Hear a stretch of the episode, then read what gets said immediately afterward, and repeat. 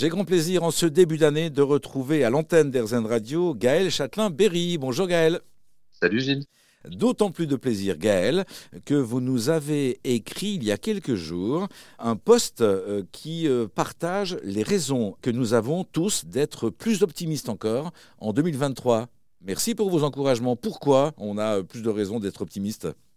Bah, écoutez, si je devais résumer, c'est euh, avant tout le rapport au travail qui a changé, le rapport de force entre les salariés et leurs employeurs. Maintenant, c'est plus, on n'a plus peur de perdre son boulot, ce sont plutôt les entreprises qui ont peur de perdre leurs salariés.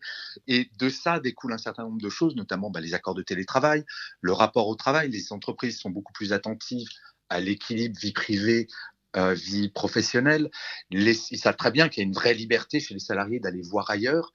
Et il y a un rapport au travail qui est beaucoup plus riche, en fait. C'est le sens donné au travail devient un vrai sujet pour les entreprises. Donc, il y a les politiques de RSE.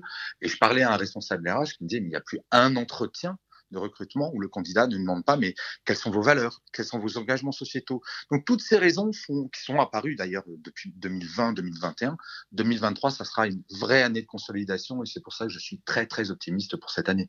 Cette année de consolidation, elle laisse présager que le travail sera vraiment différent dans les 5, 10, 20 ans qui viennent? Totalement différent, du fait notamment de la flexibilité, de la demande de flexibilité, qu'elle soit horaire, qu'elle soit en termes de lieu de travail. Euh, même, on parle beaucoup de la semaine de quatre jours, et c'est, euh, Gilles, je suis prêt à faire un pari, c'est 2023, ça sera l'année où on verra le premier grand groupe français avoir un accord pour la semaine de quatre jours. Aujourd'hui, il y a déjà des expériences, mais sur des entreprises majeures, pas encore. Et on va vers ça parce qu'on s'aperçoit enfin que plus on connaît de bien-être, plus on est productif. Il y a un intérêt économique, sociétal et pour le bien-être des gens. Nous avons donc tous tout intérêt à développer ce mieux travailler auquel nous accordons une grande importance sur RZN Radio, importance partagée avec euh, Gaël Châtelain-Berry. Merci à vous Gaël. Merci Gilles.